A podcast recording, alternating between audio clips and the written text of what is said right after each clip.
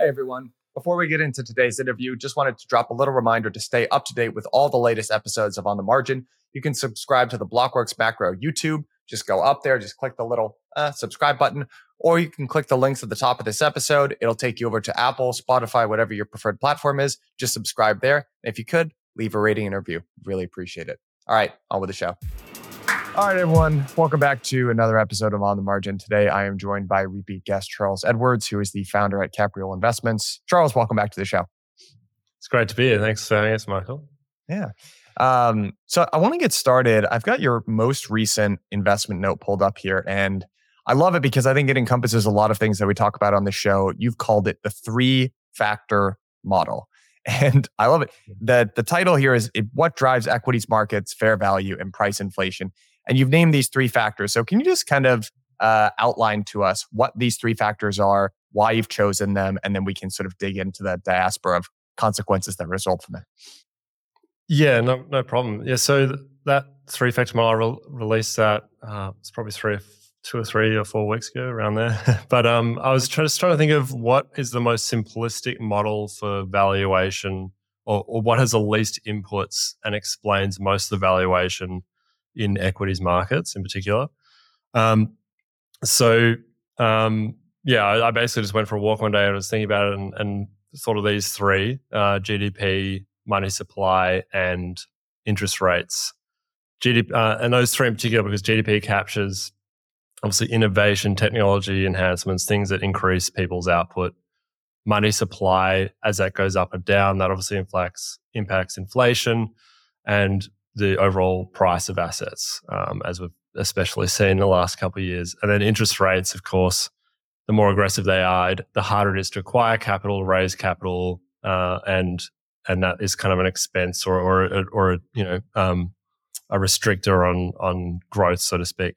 So this model is simply just the summation of those three metrics and their returns on a daily basis. That's it. So GDP plus money supply less interest rates and there's no coefficients or anything. It's just simply rate of returns of those added together. And if you put that on, uh, you know, baseline it on the S&P 500 at the starting point of that data set, which is 1965, it basically plots almost perfectly uh, a linear regression on a, on a log scale on the S&P 500. And it puts us today at almost smack bang fair value, just below actually. So, um, that's quite interesting. I like that model because it's it's simple um, and uh, and and it explains ninety percent of returns uh, over that you know uh, fifty plus year period. So so today we're we're actually just undervalued on according to that metric. Of course, it's important to consider that you know there's lots of things that aren't in this metric. It's not looking at individual companies, uh, and there's a wide spectrum of valuation and pricing there across equities, but it just it, gives you a good reading of where we're at in the market and you know how much hype or or uh, fear or pessimism is in the market. You know we're not extremely overvalued right now across the board. We're not extremely undervalued. It's it's pretty fair fairly priced. So if you if you scroll down on that there's a, a version of that metric. Um, so that's just the same thing on a log scale. It's a bit easier to see. Um, and then this has just got a, a bit of a band around it to give you an idea of where we're at um, and we plot those metrics live on uh, capriole.com slash charts as well. One thing that I'm, I'm curious about is obviously if you rewind the clock back to the last couple of years, there's been an extremely tight connection in between, especially liquidity conditions within macro and the price of Bitcoin. And, eh, you know, we got our decorrelation. It wasn't the decorrelation that we hoped for, right? Mm, in, yeah. in crypto. But now, now what I'm wondering is, yeah, we've got slightly higher rates as sort of a base. You know, we may or may not be at the end of this, the Fed's tightening regime here, but does that almost one to one correlation in between liquidity conditions, the NASDAQ, all that stuff still exist with crypto or in Bitcoin? Or do we have the chance to be a little bit more uh, idiosyncratic here and there could be a break to the upside that's independent of macro? Yeah, yeah, sure. So I think, yeah, short answer, definitely we do. And a, a part of that is um, the extremes that Bitcoin's been at. And when you're at this kind of cyclical lows, you know, 80% drawdowns have happened, the decorrelations tend to uh, to play out across markets. So, and we saw that this year with Bitcoin leading on the risk asset side and, and completely rallying uh, substantially. So, short answer, it, it, it shouldn't matter too much.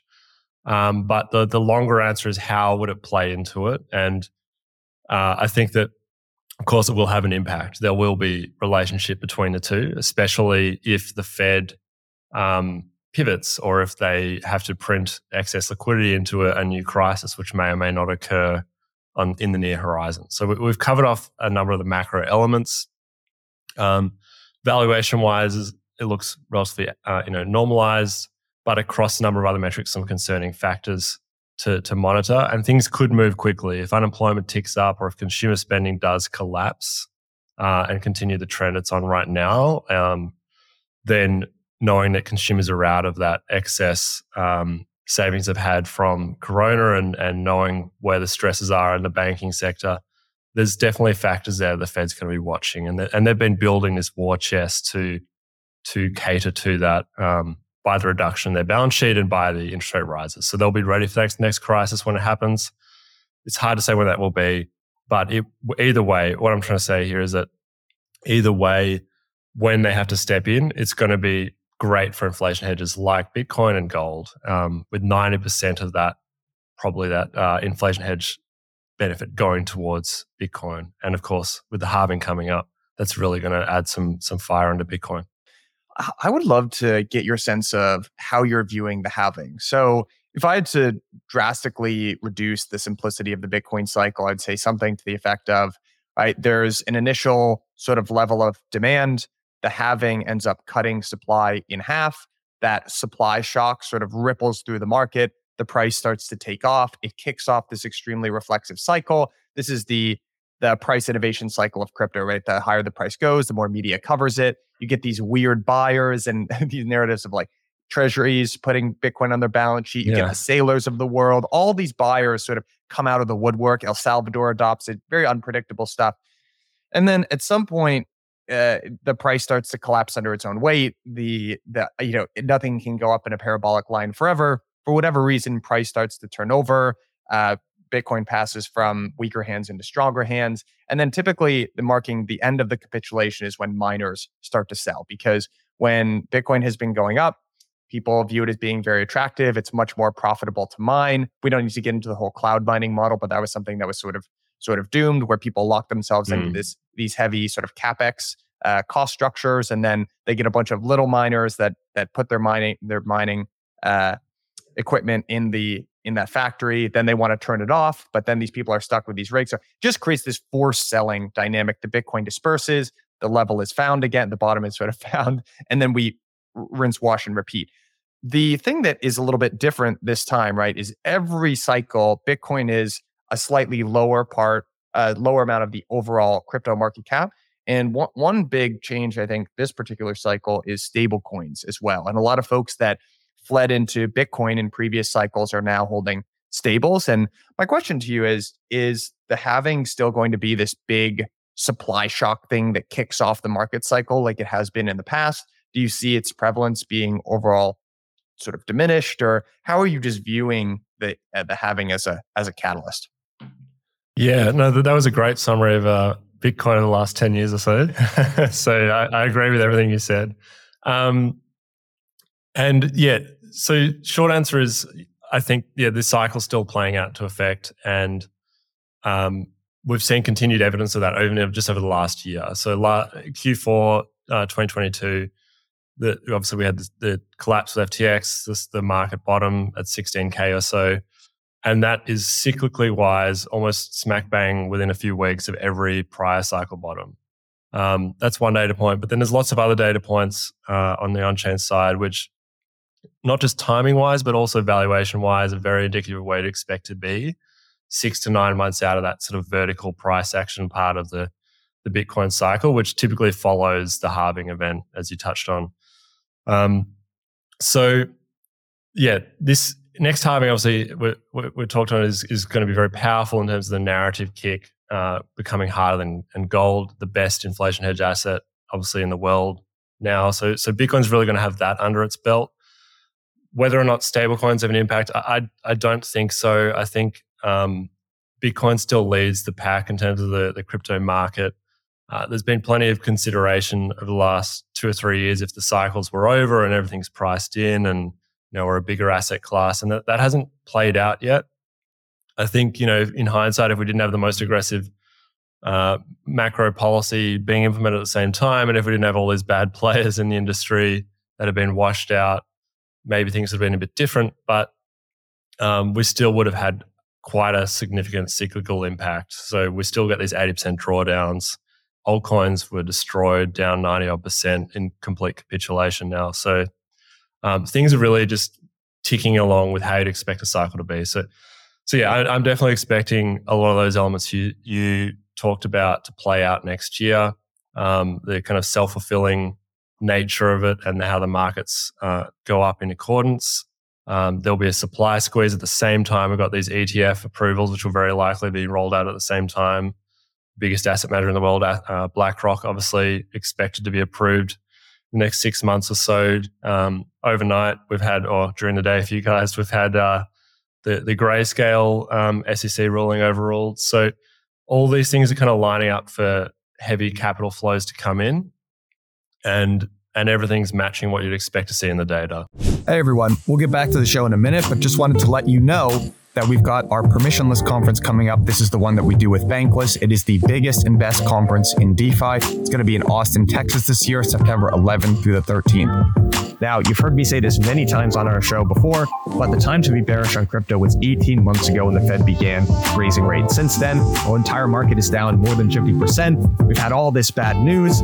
In the last two weeks, we had BlackRock and a whole slew of other institutional invest- investors file for the Bitcoin ETF. This space is not going anywhere. So if you're interested in investing in the space at all, I highly recommend that you attend this conference. The other thing, and I've said this before as well, brand market conferences are the best ones. In the bull market, you have all this retail, all this noise. Now you only have the people that are really here building great products. This one is worth your time 100%. And since you are such good listeners to On Margin, which I really appreciate, giving you all a special 30% discount discount code. It is margin30. Now you can access that by clicking the link in the bottom of the show notes. So you can see my fingers pointing down, click that link. Because you are a listener of On the Margin, you get 30% off to the conference. Again, the code is margin30. We'll see y'all there. Just to underscore that, this just came out today, but the U.S. Court of Appeals granted Grayscale's petition for review on. So we're recording this on Tuesday. It happened again during during our day where to drastically oversimplify, Grayscale has indicated its desire to transition from a closed end fund into uh, an ETF, which was originally shut down by the SEC. That has gone through the Court of Appeals. And with the court essentially came back to Grayscale, uh, to the SEC and said, we don't follow your logic here in denying this this uh, ETF application. So you need to go back. You need to go and, and take a look at this.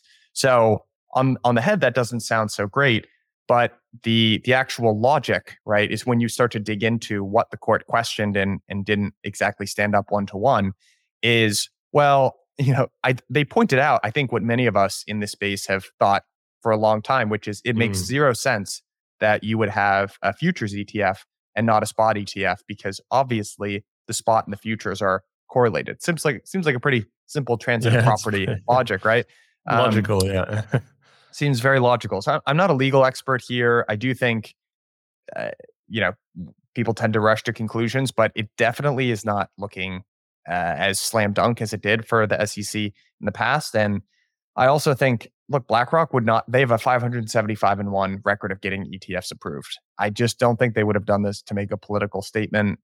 And mm-hmm. yeah, I, so, so to, to knit all of this together, I think it looks like we might be getting you know, knock on wood, a potentially a Bitcoin ETF approval around, you know, within two months of the halving cycle. And that would roughly align to when the market is pricing in the first rate cuts for the Fed. Exactly. exactly. And yeah, the SEC's credibility just being destroyed, isn't it, at the moment? Uh, it's it it's unbelievable it's taken this long, but um, it's great to see that this is progressing in the right way now. And and I think that was like I said, is, is pretty much guaranteed as soon as BlackRock entered the picture. They've got 99.8 success rate um, for all ETFs. So it's almost a certainty. It's just a matter of when. Um, and if you look at the grayscale uh, Bitcoin uh, trust discount to, to the spot market. Uh, that's also been a pretty good sentiment metric of how things have improved this year. So it went from minus fifty percent, so fifty percent less value than the uh, than the uh, the Bitcoin price, to about twenty five percent a couple days ago. Some substantial improvement, which means there's probably some institutional capital flows happening there throughout the year, and then that's now jumped to to minus seventeen with this news in the last uh, few hours. So uh, almost at the spot market price, which is a great barometer for for spot uh, market sentiment. So there's been a number of things like that improving this year. Like it, despite it being uh, feeling slow in the space, uh, even though price has gone up a lot, we're, we're at all time highs in hodler rates. So two year holdings plus have have reached 56 percent, um, which is huge. So half the network isn't moving their coins at all. Um, and um, we've we've also had just had an increase in adoption, so new high uh, approaching the highs of um, of wallets with just balance on it. It's very easy to make the mistake of assuming that the next 12 months is going to be similar to the last 12 months, and I think there's pretty good evidence to suggest that that's not going to be the case. And it's very tempting to believe that right in the in the nadir of a crypto winter, right? It's it's hard it's hard mm. to see the light at the end of the tunnel, but I think you're getting some forward looking indication that things things might change, right? And just in terms of cycle lengths, uh, this is a, about we we are we're approaching, I think, one of the longer bear markets that crypto has ever been in. So unless you think that it's it's not going to turn around, now is probably around the time to start taking a look, right? You're starting to get those those initial bits of hey, maybe that we might turn the corner here soon. The metrics that I look at to see to confirm time wise where we might be in the cycle is the relative you want to see extremes hit and undervaluation hit in a lot of on-chain fundamentals and then they should should come to a normalized level. And a lot of those a lot of important long-term metrics have hit that sort of mid-range level which matches pretty much exactly like 2019 2015 16 sort of range where you get the bottom part of the cycle and things start to tick up. So we've had long-term holder inflation rate which is kind of the growth rate in long-term holders exactly hit that normalization uh, supply delta, another metric of the sort of short term to long term hodls and how that's um, that's trending also normalized.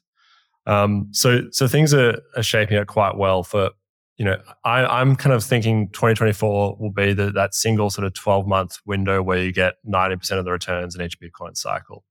Um, so so Bitcoin's so asymmetric. You, you you sit around for two to three years and go through a lot of pain. And then you get about 12, if you're lucky, 18 months of incredible returns. And for me, that that window's rapidly approaching in, in sort of the 2024 time space.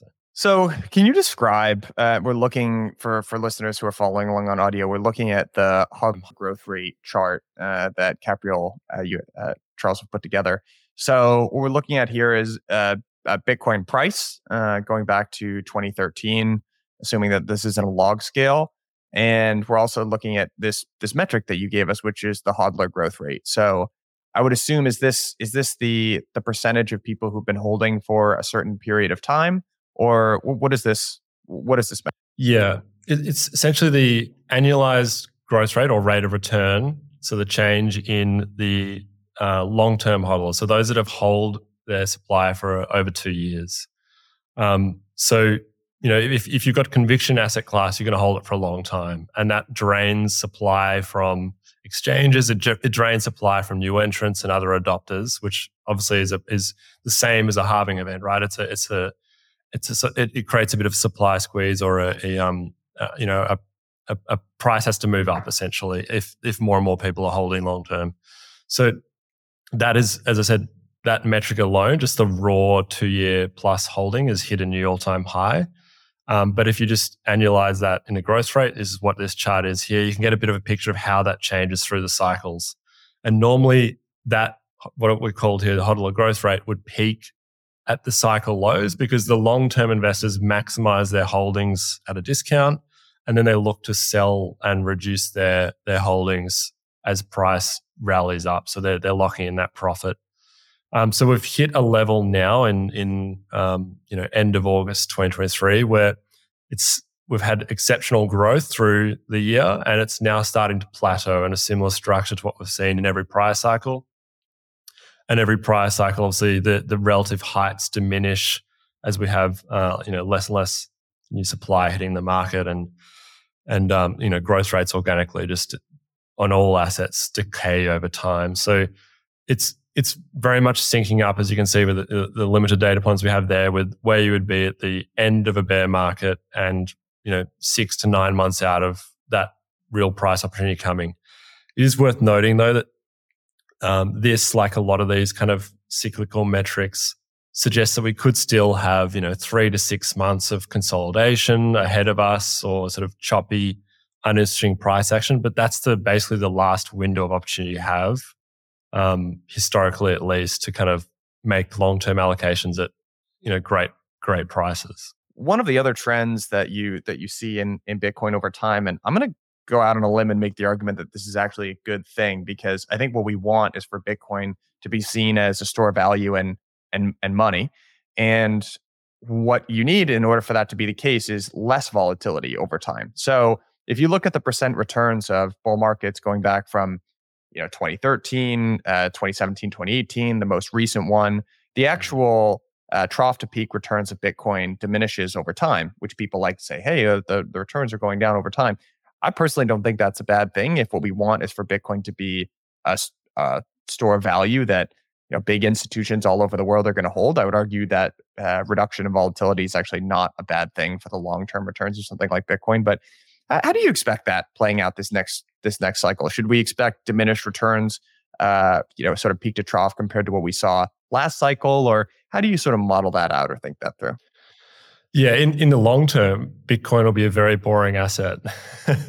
I think if you fast forward 10 years, maybe 12, uh, you know, two or three cycles, uh, I think the volatility is going to be very dampened and just trend down ultimately in the long term to essentially what you might think of as a stable coin um, because everything's known in advance. The supply growth rate's known in advance, and at some point, the uh, incremental drops in that supply growth rate or the, from the halving is just going to be so negligible it doesn't matter. So I think the cycle's still relevant, but every cycle diminishes in size, and that chart also we just had up shows that as well. Just looking at the hodler rates, everything is always diminishing, but that's normal in any asset class that goes from small to big. Any stock, any any investment experiences extreme volatility in its sort of startup growth phase, um, lots of up and downs, and then it uh, ultimately stabilizes significantly over the coming decades. So there's no reason to not expect that for Bitcoin as well.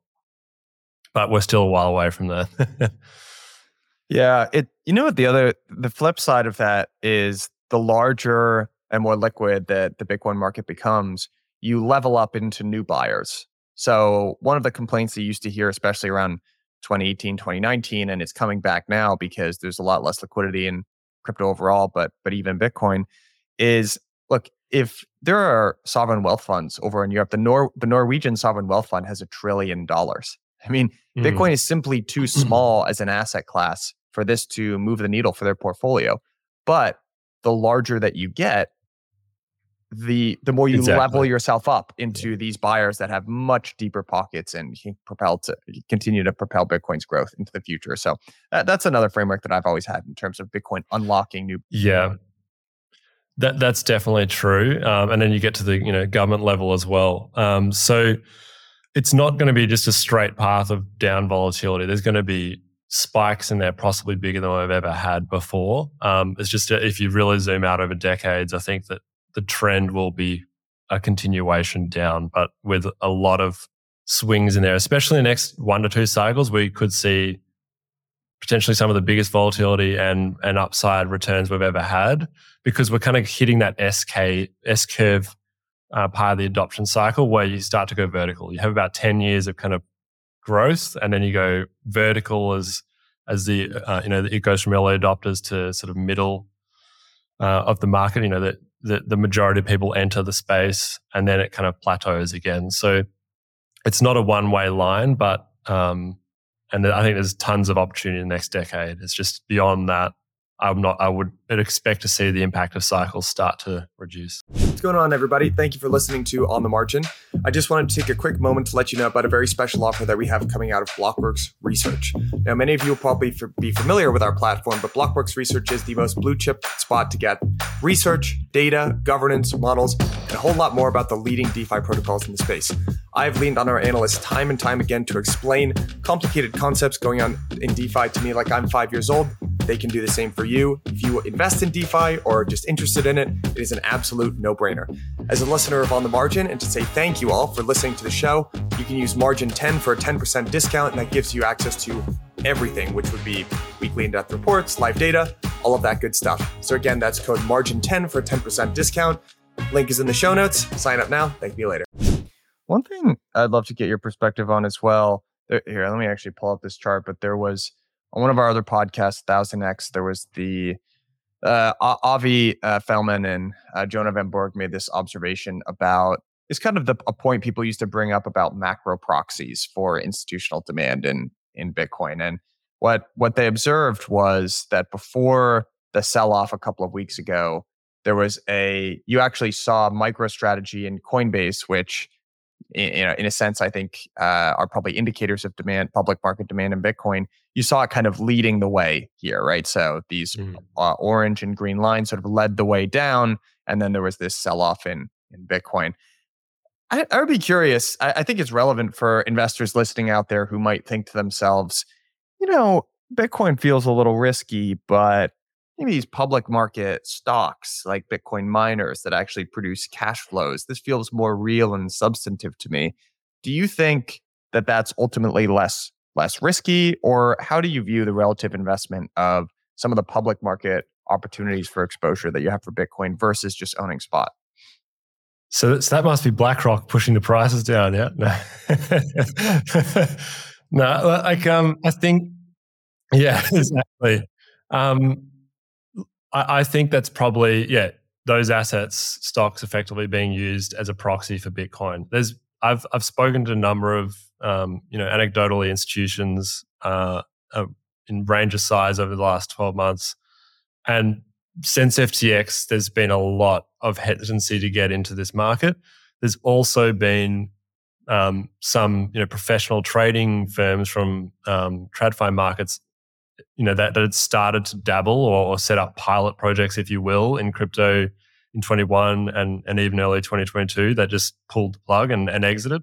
So I could imagine that that teams that had already set up capability or or saw different opportunities would be more willing to you know trade that stock at least on a on a short term basis if they're they're not comfortable with custody options etc that exist in crypto I do think that story is changing now. Um, as I said, we've we've seen a lot of recovery in 2023. We're seeing all the regulation go the right way. Uh, you know, even just this grayscale thing the last day. You know, normalcy and logic is starting to to take place. So things are changing, but um, you know, I think once we get those those major ETF approvals um, uh, with BlackRock and and the various other institutions, Fidelity, et cetera, that are that are following suit, we'll see flows probably of institutions, uh, uh, you know, head towards Bitcoin more. This this sort of anomaly or or delta will will close a bit. Um, but yeah, we're just in this weird spot where we kind of stepped back. We went through such great sort of institutionalization in 2020 and early 2021. And then we took about a, a three or four year step backwards in the last 12, 18 months. And I think that will again revert in the next sort of six or nine. But um, yeah, we're, we're, we, definitely took a bit of a step back as an industry in 2022. I've always had mixed feelings about that as an industry participant because on the one hand it sucks right and these these periods of time aren't fun because all the growth that you were experiencing during a bull market reverses with gusto in the opposite direction some of the uh, you know new entrants that you might have been subconsciously hanging your hat on for credibility and say oh well like this big institution might have been buying or this media outlet is covering or, or uh, this that and the other thing start to go away.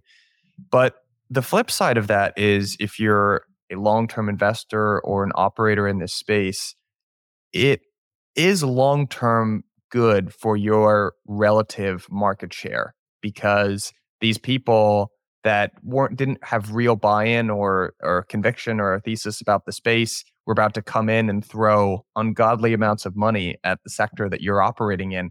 Hard to compete against ungodly amounts of money. Mm. and now this happens to us in media every every couple of years where the wall street journal and bloomberg say we're going to gear up and we're investing in crypto and we're building a team. And and then this period of time happens and like eh, we don't we don't think we need to do that anymore. So yeah. it's always it's just a silver lining of working in this where you know i don't want the institutions not to come in but i always view this as a period of runway for us to have as well. Uh, yeah i agree. You're right. Silver lining is a good way to put it. It's it's definitely um, a, an opportunity for us to stick around and, and go through the slog. Um, I think, yeah we touched on before the show that uh, those that are left working full time in industry are the ones who, at this point, they're not going to leave. um, there's been, you know, some people come and go who are in for the hype, but uh, the yeah, it's it it gives us a good opportunity at the moment. Yeah. So I, I want to start to wind down here, Charles, and maybe call in a little bit more, uh, a little bit with a little bit more specificity on some of your recent research. So you've I'm looking at a piece here uh, that you guys put out the Capriole macro index. This came from a couple of months ago, but yeah, you mentioned you were describing some of the the metrics that you look at in order to get a sense of where we are in the cycle.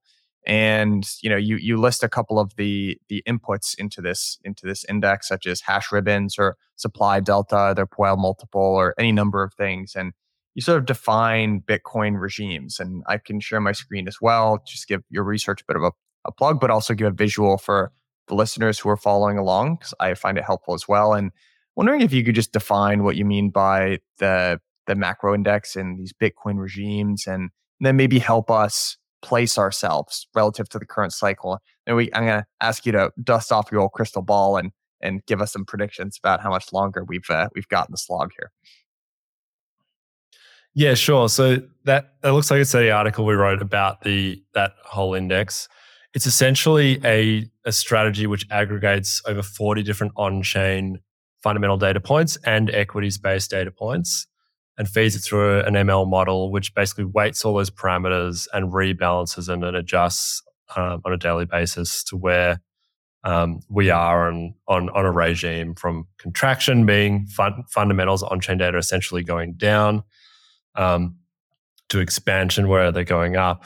Um, and and it's it's basically all an oscillator essentially around a zero line, kind of like a, a z score, if you will. So below zero, um, recovery is when you're trending up, but you're below zero. Expansions when you're above zero. So the, the darker the green on this chart here, the better. Um, the typically the improvement in fundamentals. It's typical of the early stages of the bull run where you get the most gains as well, and vice versa for the for the red uh, or the contraction if you click on uh, insights as a charts page, so yeah, you can see there those colors are kind of overlaid on the price. Um, and we went into contraction about four or five weeks ago, around uh, 30 odd K, um, which basically is saying that the fundamentals looked pretty bad. Um, they continue to trend down. Um, and so that model, for example, would be in a cash position. Um, and and today, um, they're still not looking great. Um, but something to note with this uh, fund, this is not looking at price at all. It's only on chain data. It's great for managing risk. So when it churns from recovery to contraction like it has here, that was a good signal to reduce allocation in the market. So something we write about a bit in our in our uh, biweekly updates. Um, but it, it's also a metric that can be slow to turn around. So if things, you know, the the fundamentals uh, and and price it. They're interrelated. Sometimes one follows the other. Sometimes the other way around. And if things move quickly or you get made, you know, if BlackRock ETF gets approved tomorrow, it's going to take a while for on-chain data to catch up with what will probably ensue over the next sort of 24, 36 hours. But for now, this is the main sort of bearish factor that I'm monitoring closely for for Bitcoin allocations. If this was trending up, I would, you know, feel like it's a incredible opportunity right now. I think it already is a great opportunity in terms of the level of discounts. If you scroll down to the next chart, um, that's the sort of that gives you a better idea for value of how deep that reading of that scale is. So the depths of the bear market, um, the FTX collapse, for example, you get to around minus two, incredibly rare, and that's like those opportunities you just want to grab. Where we are now at sort of negative 0.5 ish, um, maybe negative 0.6, is typical of the late stages of a bear market. So you're not going to get much better than this. Like I don't think we're going to get to negative one. Um, uh, and we're rapidly approaching, as you can see in that next chart, even. I'll, I'll, finish up on that one, but uh, we're rapidly approaching the red line there, which is Bitcoin's electrical costs, and that's the historic price floor for Bitcoin. So that, for me, that's the single best long-term sort of allocation metric you can use because it's the absolute floor price of electricity uh, that miners have to pay on a global average basis. As you can see, price almost never goes below that red line. If it does, it's for a matter of hours or days. Um, so that's at 23k today. We're at uh, 26 odd k right now, 27, and so that that just tells you where the relative opportunity is. It's definitely skewed um, to the upside. I would, you know, I'd love to see 24k taken and, and have an, an increased allocation, 24, 23k, uh, 24 being uh, weekly support, and then 23 this kind of floor level. That may not happen, and it, it just tells you that okay, does it really matter as well in one or two years if you got it at 24, 25, or 26? If we're at this level of kind of opportunity here, so that's one metric to keep in mind. And amongst all things, this one probably provides a bit of clarity for me at least in in where the value is. The electricity as a price floor is just the it's a very simple thing for for me at least me to always understand why that should exist. And yes i see in this chart that it does. And yeah i, I also agree with first of all uh, we'll, we'll link this in the show notes but guys highly recommend that you go and check out some of the the resources that capriole has. But you know I, I think this just to to maybe layer a little bit of subjective commentary on top of this chart just foots with with how I think about things as well. You, you had the FTX sell off at at one point last year or in November of last year. You had pundits calling for the end of crypto. You had, prices falling out of the sky, just capitulation and forced selling as far as the eye can see, bankruptcy, and it. You were just never going to do much better than that. I think that sentiment, obviously, this is not financial advice. I have no idea. But it does feel like it's not going to get, you're not going to get a much better opportunity. You might get more time, but you might not get a much better opportunity than than what exists today. Um, assuming that you're a buyer in this market and you know, you're long Bitcoin and crypto overall. But um, yeah, I, I'd, I'd agree with that. It's we're kind of going, we're in this sort of time period where it seems like you almost have forever because we've been going through this for so long in um, this sort of what this bear market phase, but it's one of those things that just ends overnight. Uh, you'll wake up one day and that opportunity will be gone forever. But of course, it's crypto. As we've seen in the last 18 months, anything can happen. Nothing's impossible. So you always need to manage your risk and um, be comfortable with the allocations you make. Charles, you've been generous with your time here, and uh, I just really appreciate you coming on and giving got this great synthesis of the high level macro, but also even getting down to some of the technical indicators of Bitcoin just feels very valuable to me. If folks want to find out more about you and your work or follow the work that you do at Capriole or or whatever, what, what's the best way to uh, follow, get in touch, find out more information, whatever it is? Yeah, sure. Um, and my pleasure. It's been great to be here and uh, and chat about the markets. Always enjoy that, Michael. So thank you. Um, yes, you, you, can follow me on Twitter uh, at Capriole IO or X, I should say now, I guess. And um, and obviously we've got our website capriole.com if you want to reach out. I'm just not sure I can ever call it X, but yeah, technically it is X. It doesn't feel right yet, does it? this feels weird. It just doesn't flow. It's going to take a while. yeah, I'm with you. All right, Charles, this has been a phenomenally fun conversation. I'm sure listeners will find it as useful as I did. And thanks again for coming on. Likewise. Cheers.